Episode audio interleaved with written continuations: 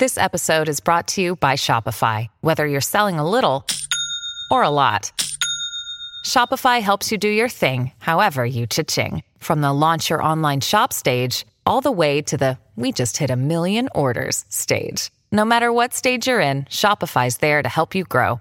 Sign up for a $1 per month trial period at shopify.com slash special offer, all lowercase. That's shopify.com slash special offer. La razón número uno del sufrimiento en los seres humanos es la expectativa. Yo creía que tú me ibas a hablar. Yo esperaba que tú me fueras a apoyar en esto que estoy viviendo. Buscamos desde la inconsciencia en base a nuestros vacíos y a nuestras necesidades. Entonces, si yo busco a alguien en base a mis necesidades, es como cuando voy al súper con hambre. Voy a echar al carrito lo que sea.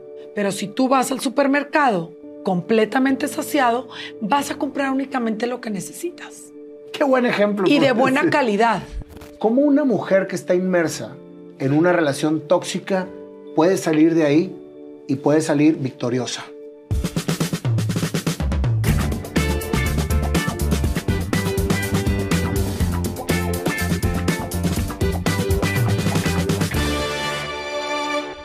Vero, no sabes el gusto que me da tenerte nuevamente en este programa. Fuiste de las madrinas del programa en el 2019 y cuatro años después estás nuevamente aquí. Gracias, Nayo. Tú sabes cuánto te quiero, amigos, desde la infancia. Desde la infancia. Mis papás y tus papás compadres. Y aquí estamos felices otra vez. No sabes cómo, cómo el, el, la entrevista que tuvimos, Vero, a tanta gente le llegó la cápsula a 118 millones de personas. ¡Wow! Ahorita acabo de ver los números en Facebook y en Facebook tu cápsula del error de las relaciones la han visto 118 millones de personas. Qué gusto poder aportar mi granito de arena a esos 118 millones de personas. Qué rico. y obviamente en cuatro años han pasado muchas cosas. Por eso he, tenido muy pocas segundas partes. Y, y, dijimos, tenemos que traer a Vero para la segunda parte para ver qué ha sucedido en estos cuatro años, Vero. Va a ser una entrevista diferente porque la gente que quiera saber la historia de Vero está en la entrevista número 30, pero ahora es Vero y la actualidad. Ok, pues ¿Qué ha sucedido? Para empezar, te voy a hacer una pregunta que ahorita estábamos platicando tras cámaras. Tú me dijiste, yo tengo mucho tiempo dando terapias psicológicas, pero vivimos en un país en que el título es muy importante. Y te metiste a estudiar psicología para, para, para sacar el título y no nada más eso. Ya vas por tu segunda maestría y próximamente tu doctorado. Lo hiciste por, por seguir obteniendo información y aprendiendo o por darle el gusto a la sociedad de tener un título? Ay, qué bonita pregunta. Mira, yo me considero una persona sapiosexual desde que tengo uso de razón. Por favor, explique el concepto. La sapiosexualidad es este, este deseo del aprendizaje.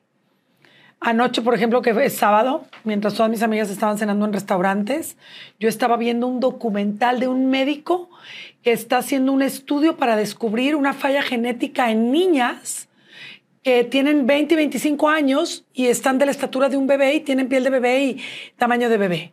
Y para mí ese fue mi sábado perfecto. Anoche aprendí eso. Digámoslo así que mi clítoris está en el cerebro.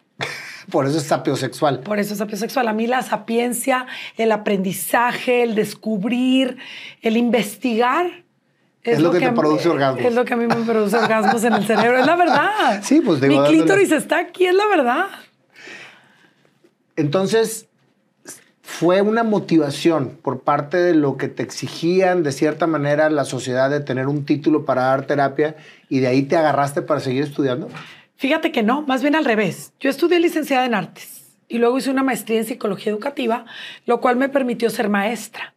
Fui maestra durante más de 25 años en la prepa del TEC, en la prepa de la UDEM, en el colegio americano, en el colegio euroamericano, y yo notaba que mis alumnos se acercaban a mí a pedirme consejo. Oye, Miss, es que corté con mi novia. Oye, Miss, es que corté con mi novio. Entonces yo decía, me gusta ayudar a los muchachos. Entonces decidí desarrollar un método que está patentado, que yo lo inventé, que se llama método de terapia Insight. Y ya creé mi método que es completamente diferente a la psicología y completamente diferente a la psiquiatría. Es un método en el que yo ayudo al paciente a descubrir sus potenciales, sus capacidades, a salir adelante por sí mismo y a no necesitarme a mí ni a nadie para que se conviertan en personas independientes emocionalmente. Pues total un boom. Mi método funcionó, ha funcionado tan bien que estoy a punto de que la SEP me lo avale y está ya como una materia doctoral mi método. ¿Y lo hiciste sin ser psicóloga? Lo hice sin ser psicóloga, lo hice desde el corazón, desde la pureza de intención de mi corazón, con el afán de ayudar. La mejor maestría es la que tenemos adentro. Por supuesto. Entonces ya mi método funciona, estoy a punto de que me lo avale la SEP, ya está como materia doctoral, o sea, pero la gente me empieza a decir, pero no es psicóloga. No vayas con Vero Marcos porque no es psicóloga. Y obviamente la gente no hizo caso. La gente que son mis pacientes han sido mis pacientes desde hace 25 años que doy terapia, los mismos que me van pasando que al hijo, que a la esposa, que al hermano, que a la novia. Recomendación en recomendación, sobre resultados. Sobre resultados, exactamente. Y en realidad así fue. A mis hijas sí les afectaba un poco, a mis amigas también, porque mis amigas me decían, Vero, ya me tienen hasta la madre diciéndome que no eres psicólogo. Y yo, pues no hagan caso, que les valga gorro. Pero bueno, Viri, que es la dueña de la universidad donde estudié la y carrera. estudio yo también. Y donde tú estás estudiando la carrera, me dice, Vero, acércate y estudiala. Estudiala para que tengas el título de psicóloga. Y yo, mira, Nada más porque me interesa Freud y Rogers y todo esto del estudio de la psicología, va. Y entonces empecé la carrera, pero la empecé en silencio. Nadie sabía que estabas estudiando En silencio. Ni mis hijas, ni mi pareja del momento, nadie sabía que yo estaba estudiando psicología. Nadie. El secreto que guardan los judíos cuando siembran una semilla. Si no te lo sabes, ahorita te lo cuento, que es maravilloso. Y empecé a estudiar la carrera. Me tardé cuatro años y medio porque era los sábados. Y en diciembre del año pasado me gradué. Wow. Y ahora sí que te graduaste dijiste, ahora sí soy psicóloga. Pues fíjate que fue nada más para callar hocicos, porque ni me interesa el qué dirán, pero lo hice por respeto a mí, a mis hijas y a mis amigas, no por la gente, para que a ellas las dejaran de fregar. Las dejaran de molestar. O sea, que a ti no te afecta que la gente hable de ti. A mí me vale madre. Mi abuelo decía, bien o mal, pero que hablen, malo que te ignoren. Porque el hablar bien y el hablar mal es la misma publicidad. Es publicidad. Entonces yo bendigo a quien habla mal de mí y a mis haters los bendigo porque me dan publicidad gratis. ¿Te sirvió estudiar psicología? La verdad, la verdad, mi método sigue siendo el mismo no agregué absolutamente nada de lo aprendido porque es muy teórico, es muy cuadrado. ¿Qué tipo de terapia quieres dar? ¿Gestalto? ¿Qué terapia quieres dar? ¿Conductivo, conductual? Y yo, a ver, a ver, a ver. No, no, no. Tú tienes tu. O sea, mi método, es un método de terapia emocional. Yo trabajo con tus emociones y sano tu mente en cuanto a canales neuronales y pensamientos repetitivos, tu cuerpo en cuanto a adicciones emocionales que están en tus células y tu corazón en cuanto a heridas de la infancia. Mi trabajo es integral, mente, cuerpo y corazón.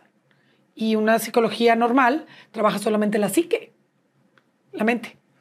Y pues, ¿de qué te sirve sanar la mente? Si vas a seguir recayendo en adicciones emocionales que están en tus células o te va a seguir lastimando algo que está en tu herida de la infancia. Ahora, me imagino que con todo lo que, lo que aprendiste en teoría de la parte de la carrera, fortaleciste el método en el sentido de lo que ya habías hecho sin carrera. Digamos que se respaldó porque a raíz de que soy psicóloga, la SEP me lo quiere avalar. Y a raíz de que soy psicóloga, se convirtió en materia doctoral. ¿Y tuviste más pacientes o siguen siendo los mismos? No, hombre, ahorita ya tengo, tenía seis meses de lista de espera cuando me hiciste la primera entrevista. Ahorita tengo entre ocho y nueve meses de lista de espera. No me doy abasto pero amo lo que hago. Entonces extendí un poquito, tú sabes, por eso estamos aquí en domingo eh, del Día del Padre. Del Día del Padre, porque mm, yo no puedo.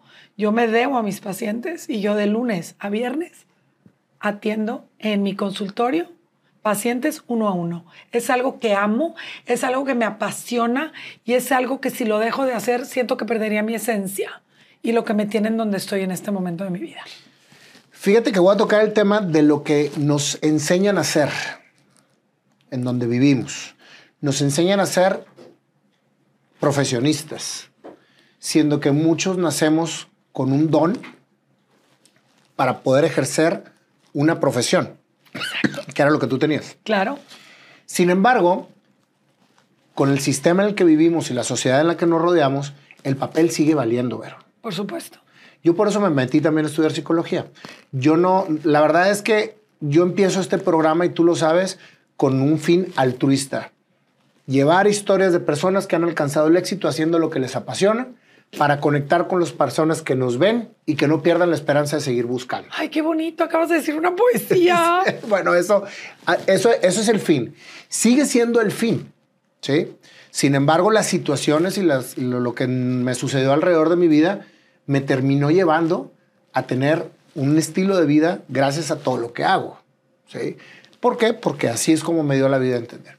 Me habla Vir igual y me dice, Nayo, con todo lo que haces dentro de tus entrevistas, es muy parecido a una terapia cuando van los invitados contigo. La manera en que manejas la entrevista, la manera en cómo se hace, ¿por qué no lo fortaleces con la teoría? Y me, paró, me pareció formidable.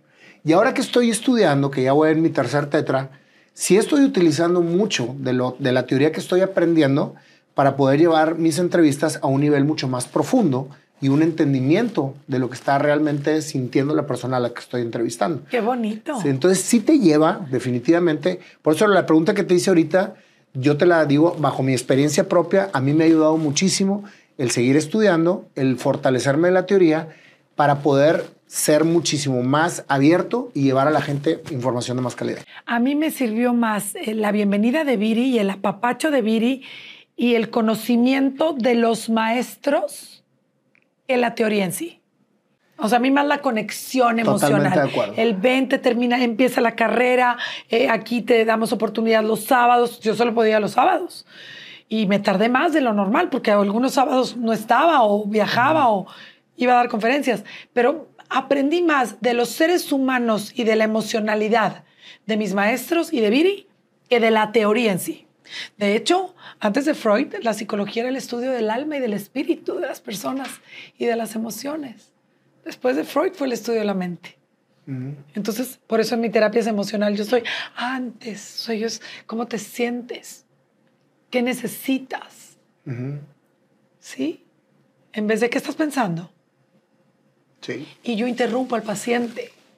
Normalmente me dicen los que van conmigo, es que yo iba con una terapeuta o una psicóloga o un psiquiatra que pues me escuchaba 45 minutos y luego me decía, muy bien, aquí está tu medicamento o nos vemos la próxima semana. Cualquiera de las dos. Me dice, tú me estás interrumpe, interrumpe y me das resultados por cada situación. Y yo, pues claro, porque yo no te quiero cautivo, porque mis pacientes son rotativos. Tú llegas, trabajas mi método y te vas y no vuelves a verme a mí ¿Cuánto tiempo ni a nadie nunca. En terminar tu Alguien que es eh, muy aplicado porque hay modalidades. Yo tengo un manual. Entonces el paciente llega, su primera sesión es drop off, me da toda la información y luego yo les entrego el manual y empezamos a trabajar tanto en sesión como en casa. Y si te dedicas a la, al puro manual, unas 12, 14 sesiones. Pero hay pacientes que dicen, hoy quiero venir a platicar, no quiero trabajar en el manual. Y hay pacientes que nada más platican y casi no tocan el manual y pasan tres años. Es al gusto de ellos. También yo se los doy a su gusto. ¿Y a cuántas sesiones tengo que venir? A las que tú quieras. ¿Y cuándo me vas a dar de alta? Cuando tú te sientas listo. Ese es mi método. No hay un, un, adoctrinamiento, no te forzo, no te, no te condiciono, ni te limito, ni te digo, me tienes que pagar tantas sesiones. No, vienes cuando quieres, cuando sientes y cuando lo necesitas.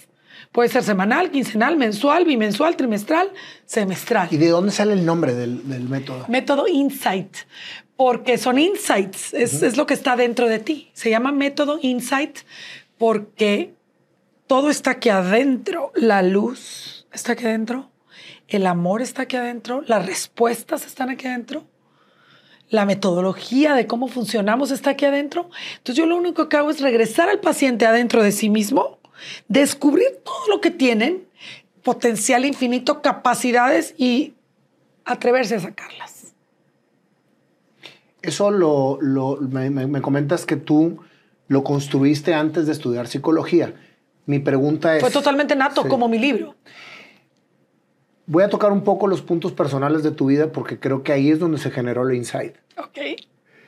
Tú eres una mujer independiente desde los 33 años. Independiente emocionalmente y económicamente. Exactamente. Tú me lo acabas de reiterar. Te volviste una mujer vato. Sí, obviamente. Platícame de eso. Claro, obviamente cuando, cuando tú te tienes que encargar de lo que no te corresponde por naturaleza, porque si nos vamos a la época de las cavernas, el macho salía de cacería y la hembra se quedaba en la cueva, pues a mí me tocó salir de la cueva, pero además cuidar la cueva. Y a muchas mujeres les pasa, por eso quiero que me platiques. Y en automático, cuando empiezas a tener este doble papel, este doble rol, eh, generas testosterona. Y te vuelves más protectora, más resguardadora. Más vato. Y más vato. ¿Sí? ¿Tú crees que las mujeres que pasan por situaciones como la tuya batallan más para encontrar una pareja? Por supuesto que sí. Por supuesto que sí, porque se han hecho estudios donde ponen tres grupos de mujeres, igual de guapas todas, con las mismas características, y les preguntan a un grupo de 100 hombres, mira, está este grupo de mujeres que acabaron la preparatoria y ya no hicieron carrera. Está este otro grupo de mujeres que acabaron la preparatoria, carrera, maestría. Pero está este otro grupo que son carrera, maestría, doctorado y son independientes emocional y económicamente. ¿Con qué grupo crees que se fue el 100% de los hombres en este país? Con el grupo 1. Exactamente. Ahí está tu respuesta.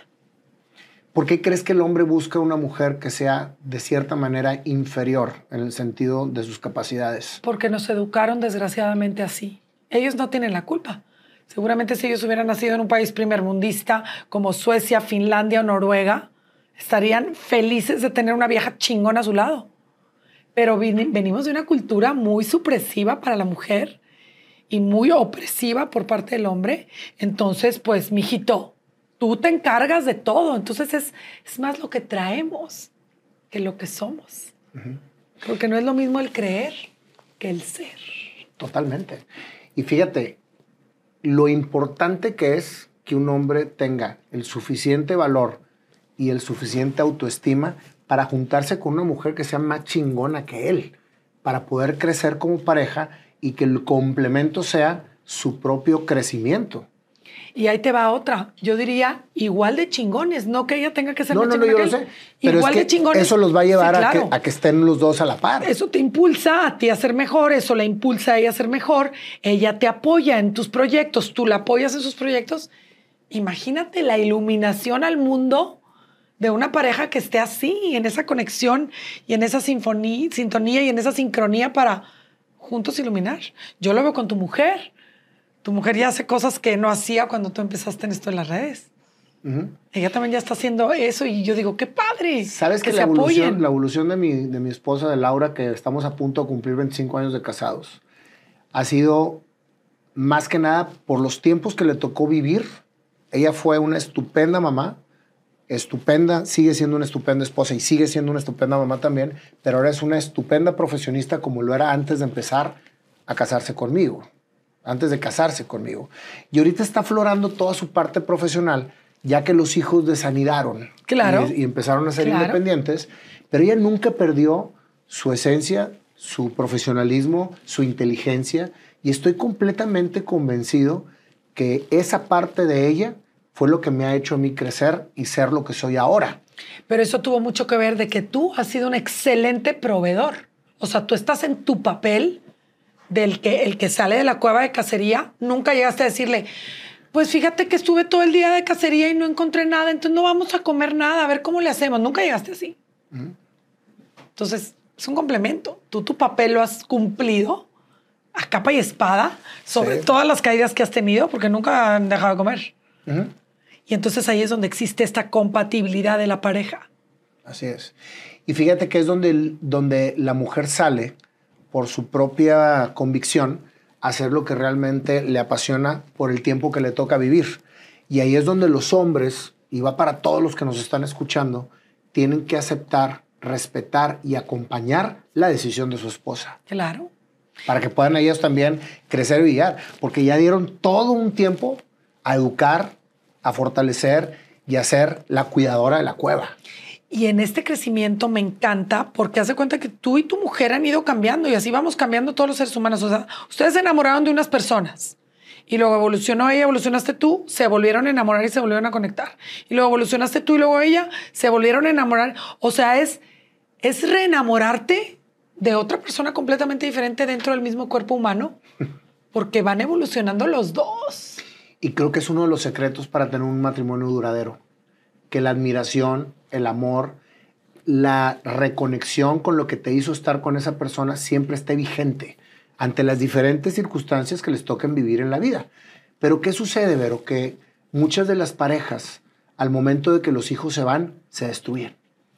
Y muchas antes, en mi caso fue diferente. O sea, en mi caso el proveedor no hizo su función. Yo empecé a darme cuenta que yo proveía y ahí también se puede el cambio de roles. Tenemos mujeres que están profesionistas y el hombre va por los niños a la escuela y funciona.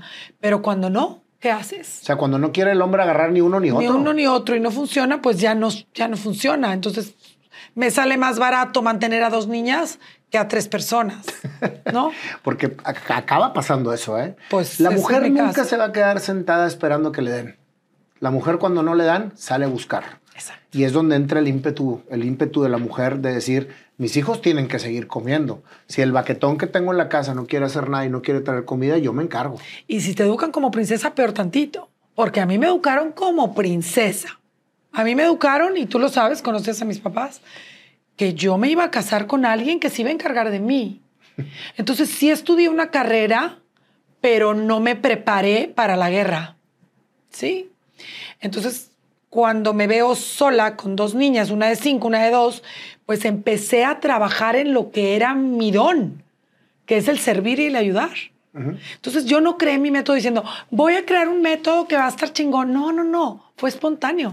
Yo creo que fue parte de lo que fuiste viviendo y evolucionando. Por eso te digo que, y empecé la pregunta, porque yo creo que el método Insight es lo que vivió Vero para poder, para poder, salir adelante. Por supuesto, yo creo que sí. Y me lo estás descubriendo y te lo corroboro. Exactamente sí, porque es un conjunto de diferentes filosofías. Tengo eh, cosas que aprendí de Escuela Magia del Amor del maestro Gerardo Smeding.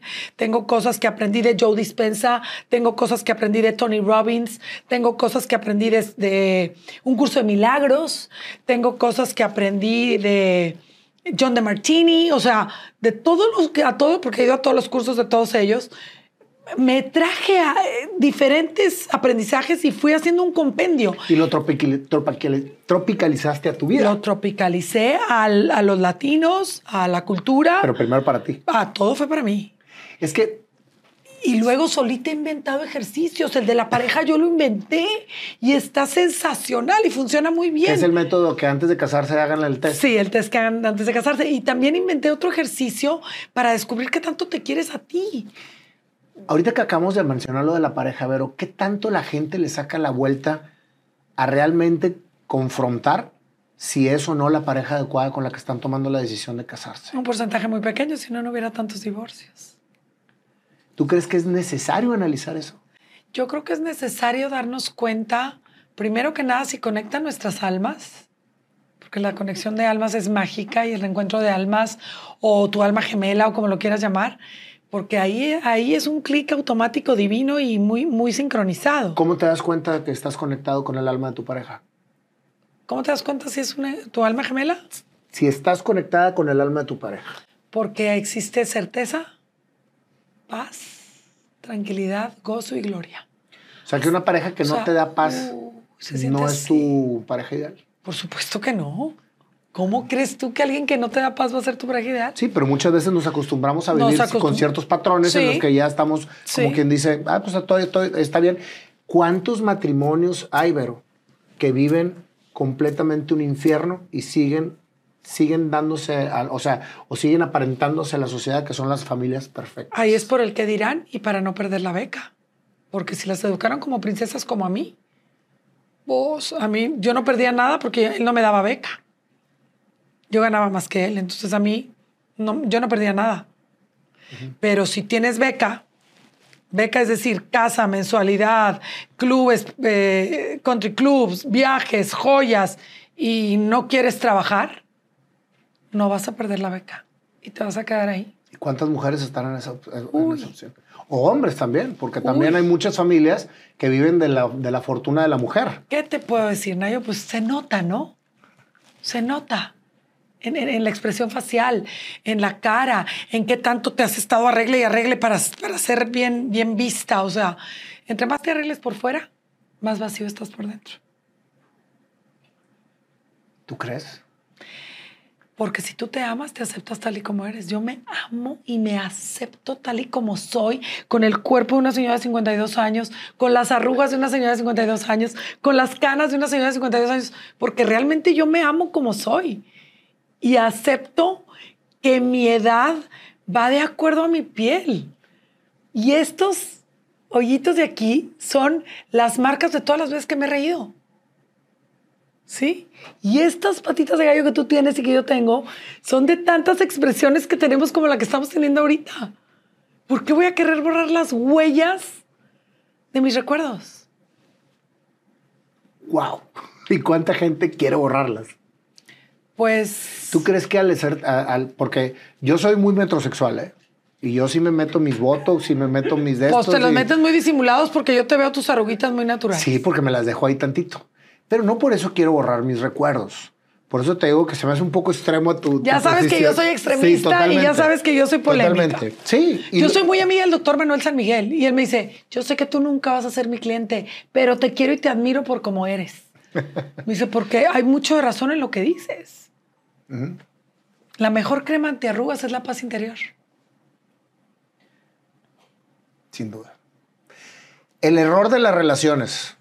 Hablamos de ese, de ese tema. hace cuatro años. Hace cuatro años. ¿Quieres volverlo a tocar? fue un tema tremendamente visto por la gente. Más que tocar el tema, Vero, a mí me gustaría que nos dieras, bajo tu opinión, cómo una mujer que está inmersa en una relación tóxica puedes salir de ahí y puedes salir victoriosa. Volteándote a ver a ti, dándote cuenta realmente quién eres, qué quieres, qué te gusta, qué te hace sentir bien. Y preguntándote para qué estoy aquí, porque el dolor es inevitable, pero el sufrimiento es una decisión. Entonces, si a mí me duele el maltrato de mi pareja y me está causando sufrimiento, yo me voy a salir de ahí. Pero me tengo que salir de ahí con muchos huevos. Porque me tengo que poner a trabajar porque voy a perder la beca. Y posiblemente pierda a mis hijos porque si es millonario y tiene influencias, también me los va a quitar. Se necesitan muchos huevos. Pero te vas a encontrar con ti misma. Es delicioso. Es delicioso. Yo soy yo. Yo soy yo. ¿Hace cuánto que eres tú? ¿Hace cuánto que soy yo? Cada día sigo siendo más yo. Porque cuando vine contigo hace cuatro años tenía el pelo pintado. Entonces no era la yo que estoy siendo ahorita yo. Cada día soy más yo. Cada día me quito más capas, cada día me libero más. ¿Cuándo empieza esa conciencia de quitarte las capas y ser verdaderamente tú? Cuando descubrí que nos educaron a utilizar el masking. El masking es, voy a ser buena hija haciendo lo que mamá quiere. Voy a ser buena hermana haciendo lo que mi hermano me pide. Voy a ser buena amiga haciendo lo que a mi amiga le hace bien aunque esté yo pasando por encima de mí. Voy a ser buena esposa, buena empleada, buena, buena, buena, buena. En este momento en el que yo soy buena para todos, estoy pasando por encima de mí. Porque a lo mejor tú me hablas y me dices, Vero, es que estoy bien triste, vente. Supongamos que fuéramos adolescentes. Y yo estoy acostada en mi cama, delicioso, y digo, puta, qué hueva, ¿quién me está hablando? Yo, pero pues bueno, ahí voy. Ahí voy, amigo. Ahí estoy dejando de ser fiel a mí porque ya me incomodé. ¿Nos la pasamos haciendo algo por los demás? Nos acostumbraron a pasarnos haciendo algo por los demás sin darnos cuenta que estamos haciendo algo por los demás. Es que esto ya no se da cuenta la gente, ese es el problema. La gente ya no se da cuenta, lleva tanto tiempo siendo para los demás que no sabe cómo ser para sí mismo. Eso es lo más cabrón. O sea, ya está muy, muy, muy, muy arriba. Yo siempre les digo, para que tú te puedas dar cuenta si estás feliz haciendo lo que haces, pregúntate, ¿en qué porcentaje te incomoda lo que vas a hacer ahorita? Y si empieza a partir de un 1%, no lo hagas. Eres un egoísta porque no quieres hacer nada por mí. Eres un egoísta, ¿cómo no vas a ir a ver a tu mamá? Estoy aprendiendo a respetar mis tiempos y mis momentos trabajé toda la semana y este es mi único día de descanso, voy a ir a ver a mi mamá el próximo fin, que no voy a trabajar el fin de semana también. Pero mientras le voy a hablar, le voy a mandar sus conchas favoritas y una masajista que le haga una descontractura en su cuello. Es que para todo hay solución, pero primero nos victimizamos. Y cuando te victimizas, te nublas. Y, simplemente sigues siendo un robot para hacer lo que todos los quieren. Y venimos de una cultura de la victimización, del sufrimiento, del drama y de la victimez, que por medio de ellas controlamos y manipulamos a nuestro entorno para que hagan lo que nosotros queremos. Sin importarnos, egoísta el que te está pidiendo. Egoísta el que te está diciendo que eres un egoísta. Porque estoy siendo egoísta al pedirte que vengas, aunque sea tu día de descanso. Somos espejo. El que te dice que eres egoísta es el que está siendo egoísta, porque no está pensando en ti, no tiene ni empatía ni compasión por ti, ni por tus tiempos. Es que creo que vivimos en un chantaje constante de toda la gente que nos rodea. Y estamos todos, por naturaleza, acostumbrados a chantajear, porque es la manera en que encontramos las soluciones a lo que queremos. Pero el detectarlo es lo que nos libera y es lo que realmente hace que te fijes primero en ti para después fijarte en los demás. Acabas de decir palabras sabias. Es detectar. Yo, por eso me preguntabas, Vero, ¿eres la misma Vero que eras antes? Pues claro que no, soy más Vero hoy que hace cuatro años, porque entre hace cuatro años y hoy detecté que de cierta forma yo también manipulaba y controlaba a mis hijas por medio del sufrimiento, drama y victimez al decirles que quería que me vinieran a ver, o ya voy a cumplir años, o ya va a ser el Día de las Madres, ¿qué van a hacer por mí? O sea, yo también me detecté en esto que tú estás diciendo, de manipular y controlar inconscientemente. Eso lo hacía hace cuatro años, ahorita ya no lo hago. Y dentro de cuatro años voy a dejar de hacer cosas que sigo haciendo ahorita inconscientemente. El chiste es ir quitando todas esas capas. Y estar claro. Porque, claro. Fíjate, uno, uno sufre mucho. Yo, yo estoy consciente y estoy trabajando todos los días en no ser una víctima y hacerme historias sobre la gente que me rodea, en donde ni puta idea tienen de lo que están haciéndome sentir, porque ellos están haciendo lo normal. El que se siente soy yo. Sí, claro. Entonces digo yo, a ver, no se fijan en mí, estoy solo, estoy esto, y yo hago tanto y nadie hace nada por mí. Son historias que uno mismo se hace. Pero ¿quién es el que sufre? Uno. Porque la persona a la que estás metiendo la historia ni cuenta. Ni en cuenta. Ni tiene la menor idea. Y tú te haces y luego esperaba que me vinieran a felicitar. Ah, es que la expectativa, déjame te digo, que es la razón número uno del sufrimiento en el mundo. La razón número uno del sufrimiento en los seres humanos es la expectativa. Yo creía que tú me ibas a hablar. Yo esperaba que tú me fueras a apoyar en esto que estoy viviendo. O sea, cuando tú disuelves la expectativa, Nayo, no te puedo explicar la liberación que hay para tu alma, porque todo acto de cualquier otra persona se convierte en una sorpresa inesperada. Totalmente. Es delicioso no tener expectativas.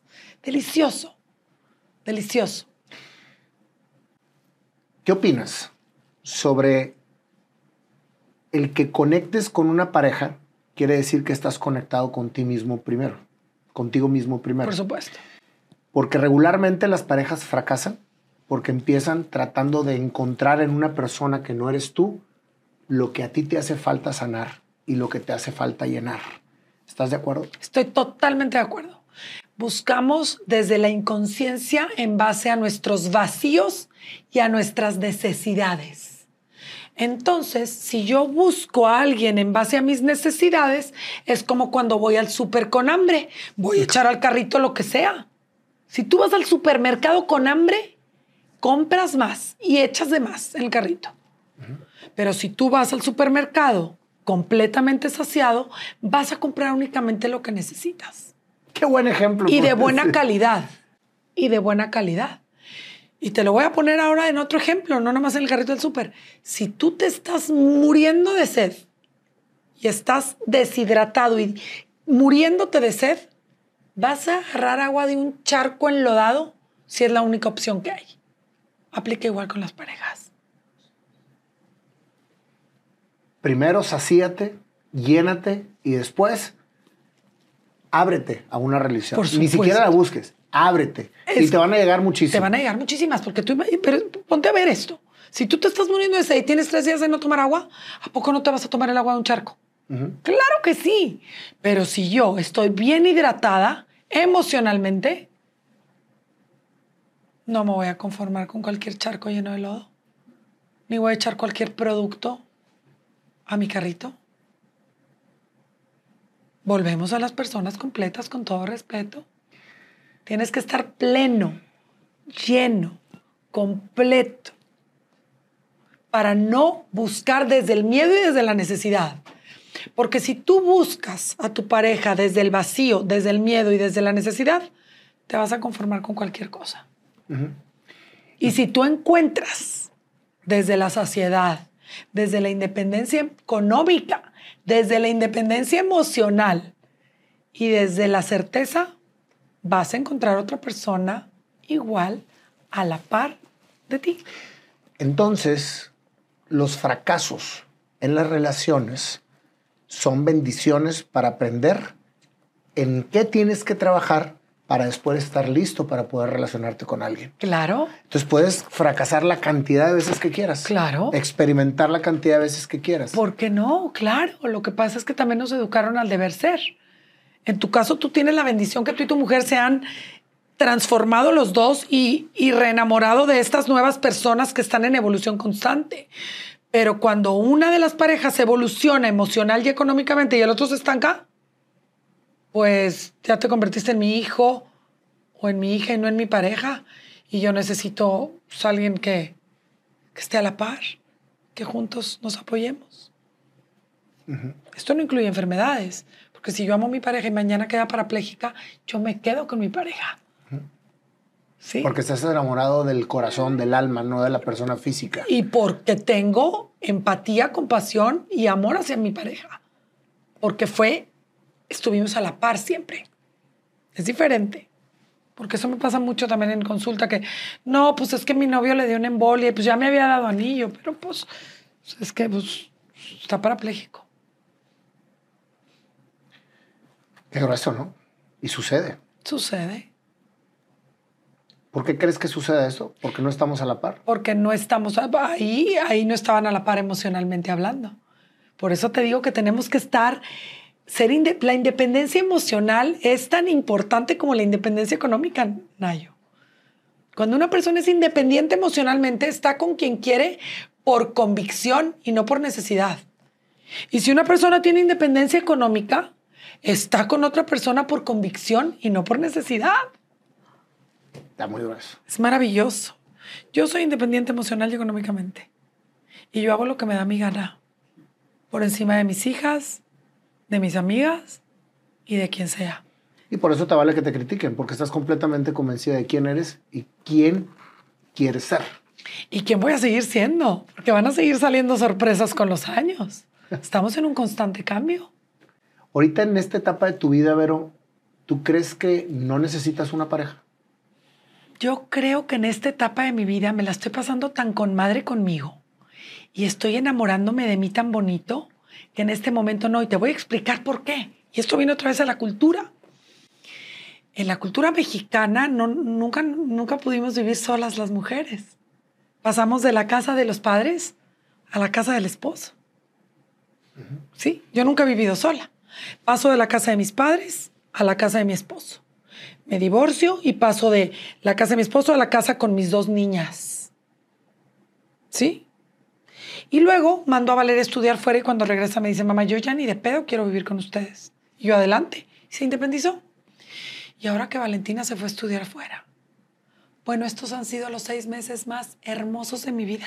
Porque estás sola. Por primera vez en mi vida, a los 52 años, experimenté lo que significaba vivir sola, algo Nayo que no nos enseñaron en nuestra generación. ¿O tú has vivido solo? ¿No? ¿Tú has vivido sola, la mujer de Nayo? No. Bueno, ya me entienden. Ahora imagínense cómo me la he pasado. Bueno, encuerada por todo el departamento, dejo tirada la comida si quiero, no recojo el plato, hablo como quiero, porque Valentina, mamá, hablas muy fuerte. baja la voz. Ya va a llegar el martes, después de seis meses en Florencia. Estoy pensando seriamente mandarla a otro lado para yo seguir sola. Me la estoy pasando muy bien. Por primera vez en mi vida, Nayo, ¿se te hace justo que tú a tu edad nunca has vivido solo? ¿Se te hace justo que tu mujer a su edad nunca ha vivido sola? Lo mío fue circunstancial. Es que te digo una cosa, la diferencia está en la libertad que tienes en tu pareja y la libertad que le das a tu pareja, que es como si vivieras solo. Pues pero qué padre. siempre respetando y teniendo claro que estás compartiendo tu vida con una pareja y con una familia. En mi caso en lo particular, para mí no ha sido nada complicado porque gracias a Dios por 25 años que tengo con esta mujer, me ha dado libertad de ser quien quiero ser en todas las situaciones eh, y en todo. Y mis hijos son igual. Es que ustedes son una excepción, ustedes son ese 1% de los matrimonios exitosos genuinamente. Es un porcentaje muy pequeño. La mayoría están por el deber ser y por el que dirán. Sí, pero lo que voy es que se puede, se puede Sí, claro. realmente tener una comunidad, vivir en una comunidad, respetando lo que cada uno de esa comunidad quiere y estar por convicción, no por obligación. Ni por necesidad. Yo le digo a mi esposa, le digo, ¿sabes qué? Yo no entiendo a las parejas que sabemos que están muy mal y que siguen juntas para aparentar en la sociedad que son una familia feliz. Yo en el momento en que no me sienta a gusto, simplemente levanto la mano y me voy. No es lo mismo decir, me voy porque estamos pasando una situación complicada, me voy porque estamos pasando una enfermedad que no esperábamos, me voy porque estamos pasando, no. Que yo no esté en paz, que yo no me sienta a gusto, que yo no me sienta libre, que no invadan mi preferencia personal. Ya lo dijiste todo. Paz. Yo mismo. Este es el problema en la mayoría de las relaciones. Padres de hijos, hermanos, eh, pareja. Es que no me gusta como eres, es que no me gusta como hablas, es que no me gusta como Entonces, ¿para qué estás aquí? Eh, bueno, pero es- así está la mayoría, Ahora, Nayo. hay cosas que se ajustan, porque es imposible llevar una vida perfecta al lado de una, de una comunidad. Pero háblalas, ajustalas. Si no se pueden ajustar porque son vicios con los que uno vive, porque uno es de una manera de toda la vida, pues entonces ve si puedes vivir con ello. Y si no puedes vivir con ello, vete. Exactamente. Así de simple. Afortunadamente a mí no me pasa nada de eso. Porque ustedes son personas independientes emocionalmente e independientes económicamente. Pero sabes que, Vero, cada, cada entrevista que saco sobre historias de mujeres casadas con narcisistas, psicópatas, sociópatas, en donde la mujer dice, gracias a esa entrevista me di cuenta que yo vivo con un narcisista. Le digo, ¿y qué vas a hacer? No puedo irme de aquí, porque dependo económicamente de él. La beca. No quieren perder la beca, pero ¿por qué no la quieres perder? O no puedo irme de aquí porque Pero me no va a no, quitar mis hijos. no es no O- puedo. Es no tengo el suficiente valor. No es no puedo. Todos podemos. Tienes dos manitas y dos piecitos y ¿sabes- cerebrito. ¿Sabes qué? Nayo, y por esto favor. se los digo a todas las mujeres. que nos Ah, escuchen ahorita. sí, claro que, puedes. no es- quieres, mijita. Sí, que es bien diferente. Todos somos capaces de poder salir adelante de manera individual, con claridad y con empuje. Si pude yo que me educaron como princesa, a mí no me educaron a trabajar. ¿Qué te pasa? Yo era una princesa. A mí no me educaron a trabajar. O sea, mi, mi mundo real se me vino cuando me divorcié y mi papá falleció al mismo tiempo y mi mamá me Al dijo... mismo tiempo. Al mismo tiempo. Me divorcié y mi papá se murió y mi papá era mi patrocinador. Pagaba colegiaturas de las niñas y todo, como el 80% de Ah, nuestro, el- el- nuestro el- estado. Porque el señor no, no, no, no aportaba. No, pero eso no importa. Aquí lo importante es que a mí no me enseñaron a trabajar. A mí me educaron a ser mamá y ama de casa. Me enseñaron a poner la mesa, a cocinar, a sembrar plantitas, cosas que amo hacer. Amo hacer, pero nunca las he podido hacer.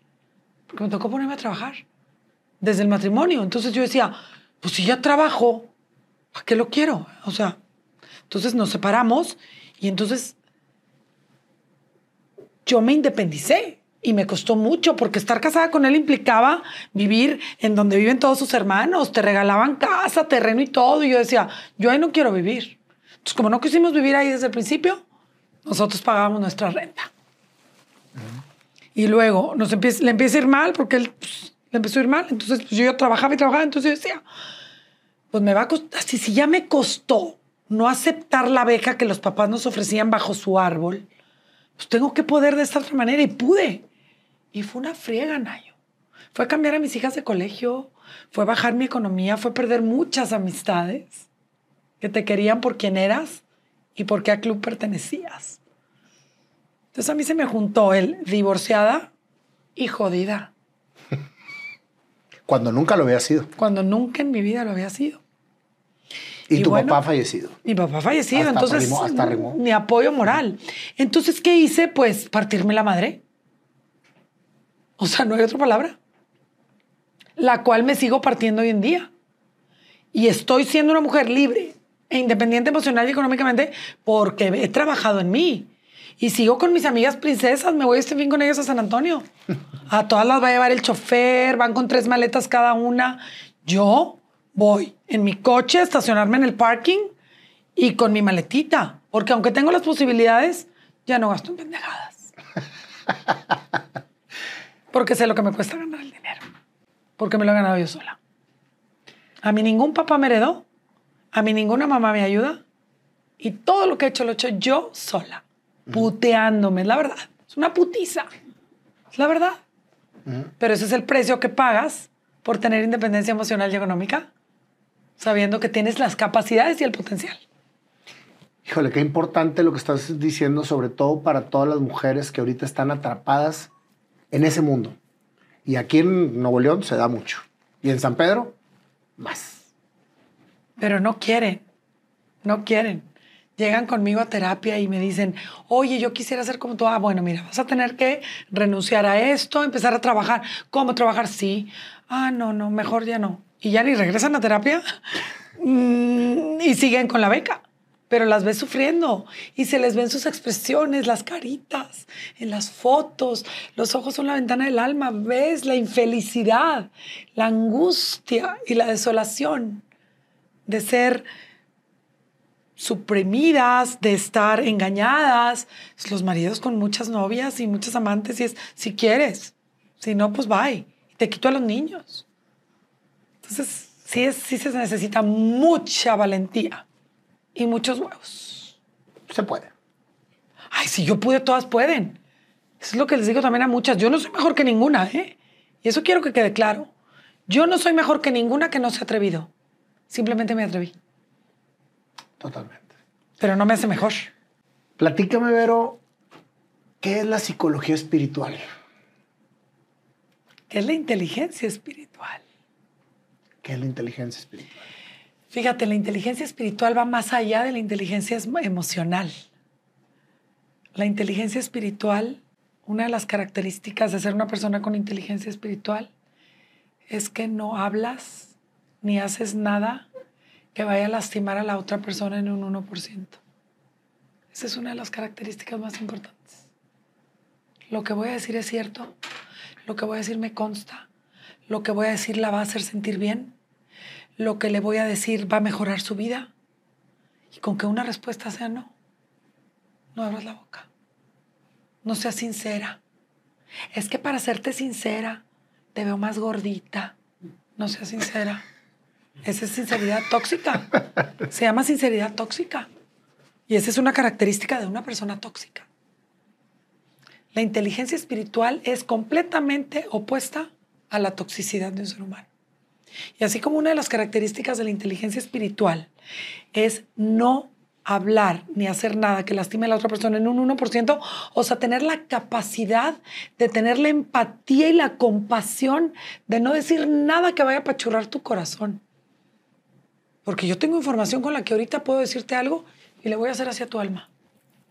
Y tú tienes información que me puedes decir ahorita y le vas a hacer hacia la mía. ¿Sí o no? Pero yo nunca lo voy a hacer porque te quiero, porque te respeto y porque te admiro. Y aunque ni te quisiera, ni te respetara, ni te admirara, nada más por educación, no voy a decir nada de eso.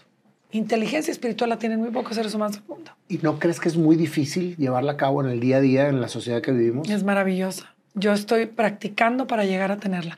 Te dije una de las características, son nueve. Son nueve y luego te las comparto porque esa es para otra otra entrevista. Pero la, la inteligencia espiritual va más allá de la inteligencia emocional y es ser sumamente compativo- compasivos y empáticos. Compasivos y, Y empáticos con, con el entorno.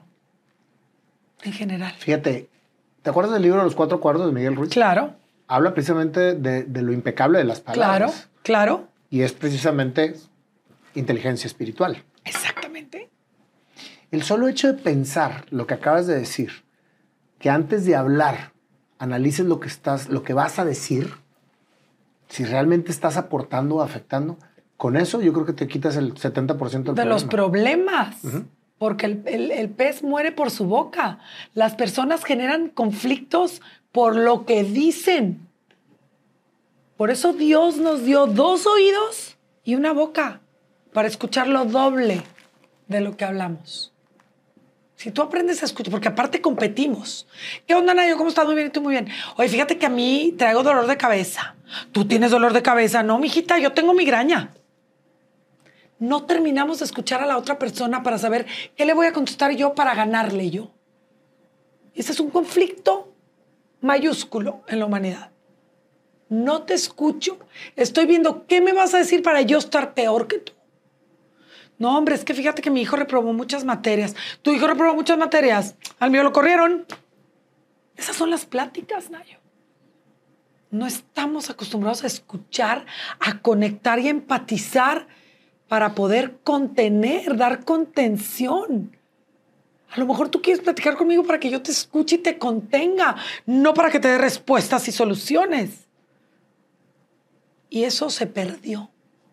Aquí, gracias a Dios, no, yo lo siento. Tú me estás viendo con una mirada compasiva y estás conectado a lo que te estoy diciendo. Pero esto se perdió. Esto allá afuera no existe. Y tú lo sabes. Sí. Vivimos regularmente acelerados y tratando de contestar más que escuchar. Exactamente. Y repito, por eso Dios nos dio dos oídos y una boca. Escucha lo doble que lo que hables. Si no tienes nada bueno que decir y si le vas a hacer así al alma de la otra persona con lo que le vas a decir, aunque quieras ser sincera, no seas sincera. Porque la sinceridad tóxica desmorona el alma de la persona a la que según tú le estás diciendo algo por su bien. Es que es por su bien. Fíjate, es por su bien. Yo creo que es una de las características De la toxicidad. y, y de una, y- y de una pareja tóxica y aparte de una pareja narcisista. Claro. Empiezan diciéndote muy bonito. Oye, no salgas así. Los red flags. Es por tu bien, pero es por tu bien desde tu perspectiva. Me estás haciendo gaslighting al decirme, yo que tú me ponía otro vestido. No lo digo por mí, a mí me encanta, pero no vaya a ser que fuera. Es gaslighting, es tortura psicológica despacito, a gotitas, para que no lo ¿Qué es gaslighting?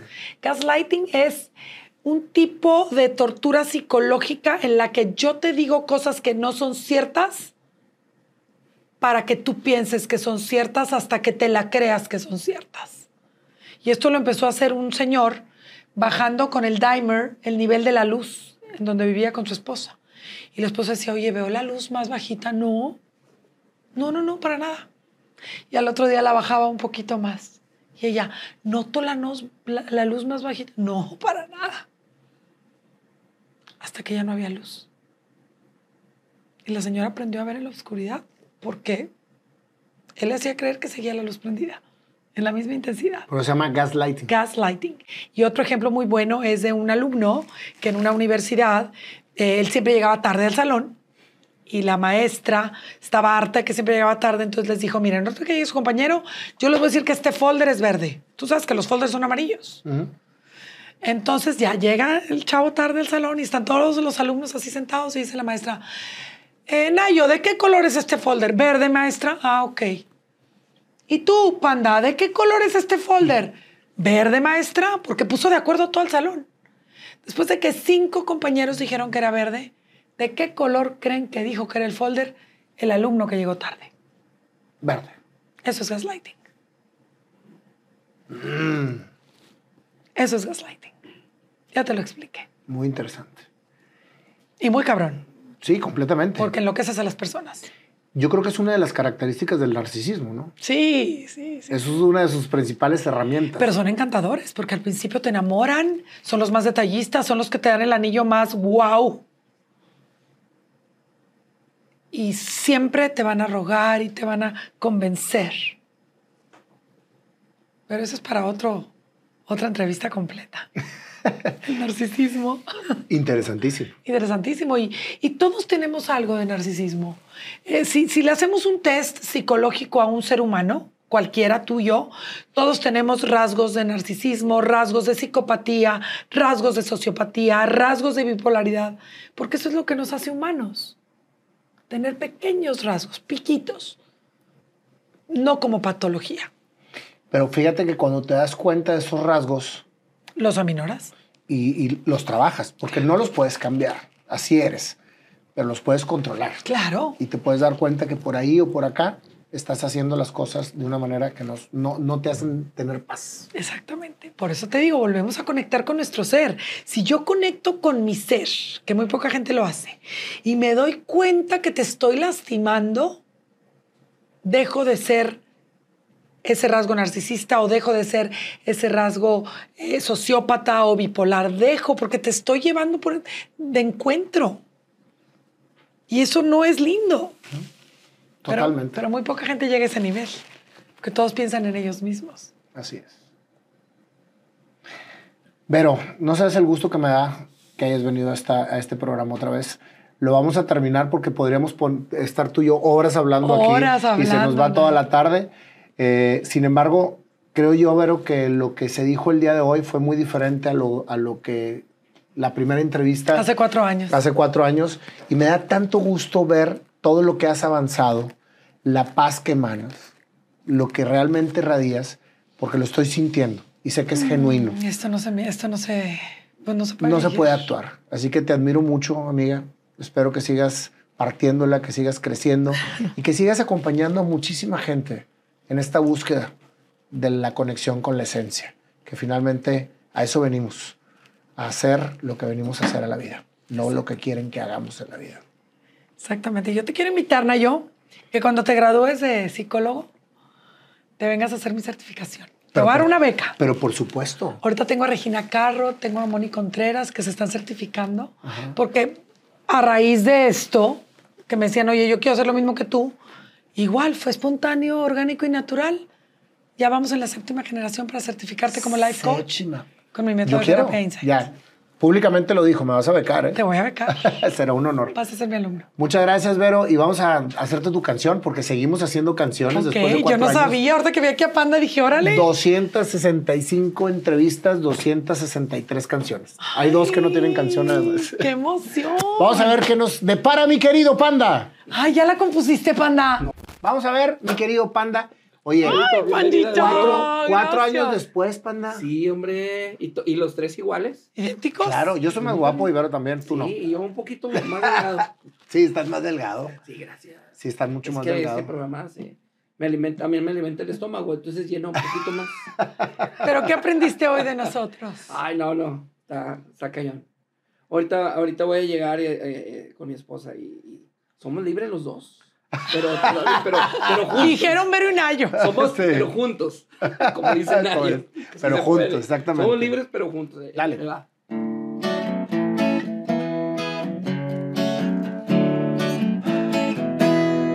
La vida sigue, continúa, aprendiendo de las vivencias y dándose a los demás. Pero Marcos, mi amiga, Hace cuatro años que veniste y cómo evolucionaste. Te dijeron dónde está el título.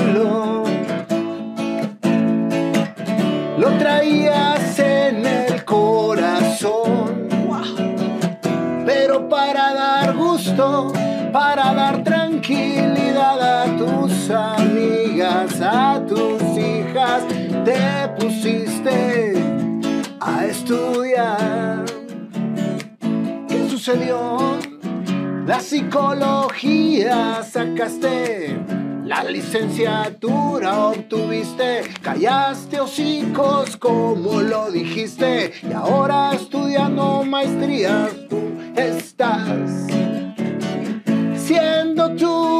siempre natural y encantadora. Así vives la vida tú.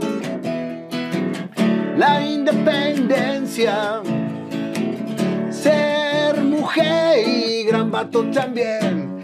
Lo sacaste, aprendiste y hasta tu método propusiste. Método Insights que sale de tu experiencia.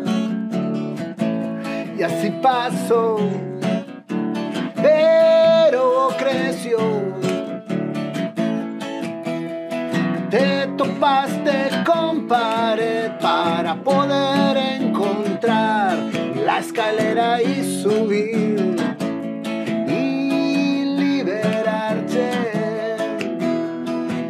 En estos años aprendiste que vivir sola es mejor y te lo permitiste. Te liberaste y ahora sí, ¿quién te para? Nadie más. Lo que empezó con una demostración continuó con gran crecimiento y aportación. Y hasta doctorado vas a estudiar. A ver o no la paran. Te adoro. Teniendo todo a su alrededor, acompañando a mucha gente, inspirada en su interior. Gracias amiga por venir.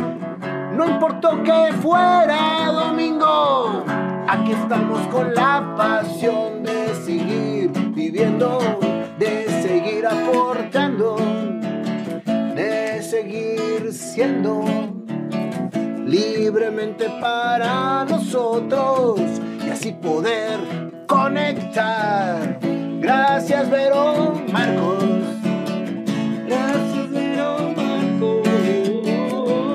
Esta tu canción me sale del corazón. Marcos. Gracias, Nayo. Gracias, Panda. Y hasta se puso a cantar. Y la piel me pusieron chinita del principio a fin. Gracias, mi Vero. Gracias. ¡Qué bonito! Somos los únicos que le hicimos cantar. Sí. Venga, tengo la piel chinita. Esto no se finge. Gracias. gracias a ti. Gracias, gracias, Panda. Y estaba quejándose, yo no canto. No, yo no canto y a mí no me hacen cantar. Nunca habías cantado. ¿Mande? Nunca habías No, no, no, tú que, que dijiste. Yo no, tú, yo no canto. Yo no canto y ahorita ya. Pues Hasta, no sé. hasta cantaste. No sé si estuve entonado o no, pero bueno. No, hombre, se ve padrísimo. Muchas gracias por este día domingo, Vero. Que aunque sea Día del Padre, me la pasé disfrutando. Es el día del Eh, padre. Yo soy papá y mamá. A todas felicidades. felicidades, Vero. Felicidades, Panda. Sí, gracias. Felicidades a los Felicidades tres. A los tres. Y ahora sí, a festejar y sobre todo agradecer el gran regalo que nos diste al estar con nosotros. Gracias. Dios los bendiga. Gracias.